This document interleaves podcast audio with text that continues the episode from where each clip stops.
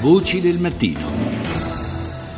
Andiamo in Ecuador per la protesta degli indigeni Shuar del villaggio di El Tink contro l'avanzata delle imprese estrattive nella foresta amazzonica. I nativi rischiano lo sgombero forzato da parte dei militari perché il governo del presidente Correa ha rinnovato le concessioni a Explor Cobres, un consorzio cinese che estrae rame e petrolio.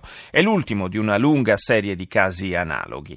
E chi prova a mettersi in mezzo come azione ecologica, organizzazione un'organizzazione che difende i diritti dei popoli e si batte anche per una moratoria delle concessioni alle multinazionali, rischia la chiusura. Questi temi restano sullo sfondo del ballottaggio delle elezioni presidenziali che domenica prossima vedrà di fronte il candidato sostenuto da Correa, Lenin Moreno e Guillermo Lasso, esponente di stampo più conservatore. Colomba San Palmieri ne ha parlato con Olivier Turquet, coordinatore dell'edizione italiana dell'Agenzia internazionale Presenza. Le proteste contro l'attivismo sono una caratteristica comune di tutta uh, l'America Latina, anche poi peraltro dell'America del Nord, vedi il caso dei Sioux. Sono all'interno di un uh, discorso culturale e politico di rivendicazione dei diritti ancestrali e dei diritti dei popoli originari quei popoli originari che per tanto tempo sono stati oggetti di grave discriminazione, non solo per l'originario sterminio a cui sono stati sottoposti ai tempi della colonizzazione dell'America, ma in seguito anche eh, con uh, il processo di nascita degli Stati nazionali che ha prodotto come un cittadino astratto, figlio degli immigrati e in cui i popoli originari erano considerati quasi come dei popoli di serie B. Ora, quello a cui si assiste in questo momento è una generale eh, lotta e rivendicazione e presa di coscienza degli originari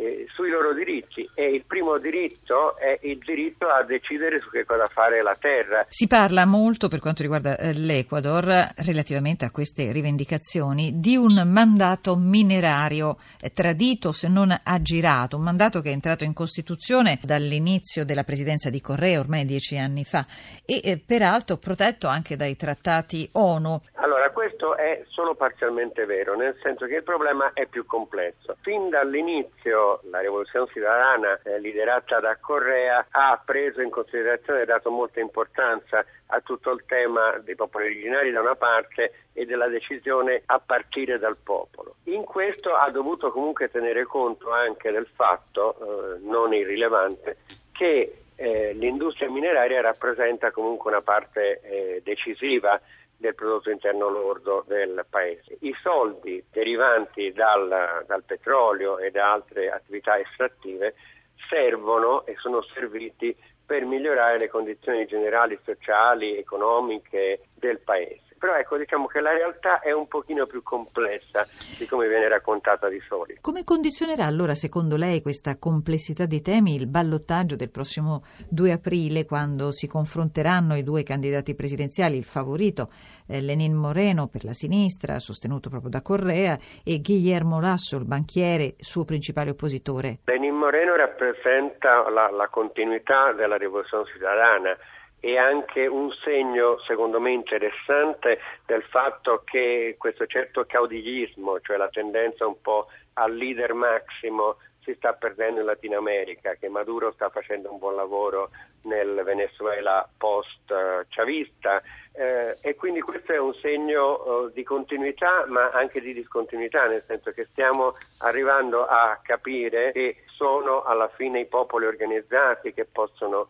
eh, risolvere i problemi di fondo. Può essere questa acquisizione nobile ad aver indotto pochi giorni fa una compagnia petrolifera canadese ad abbandonare i territori dell'Amazzonia peruviana nonostante anni di prospezione? Oppure più prosaicamente queste indagini non hanno ottenuto i risultati prefissati? Io credo che ci sia questa della società civile, delle ONG, ma anche e soprattutto delle, delle, dei popoli originari a prendere coscienza e a rivendicare il diritto di decidere sulla propria terra. Dall'altra parte credo che anche dal, dal punto di vista delle multinazionali ci siano multinazionali abbastanza ottuse e multinazionali che comunque si rendono conto che non gli conviene trarre nei posti dove c'è un grosso conflitto perché avranno problemi. Come si comporteranno allora i cinesi, che ancora non sembrano aver mostrato troppa sensibilità mh, nei confronti delle rivendicazioni degli indigeni e inoltre sono particolarmente attrattivi dal punto di vista finanziario? Ma intanto i cinesi va detto che stanno facendo un lavoro significativo a casa loro perché si sono resi conto di avere combinato un certo putiferio. Questo spero che voglia dire che abbiano intenzione di investire eh, nel, nello stesso settore anche fuori di casa loro.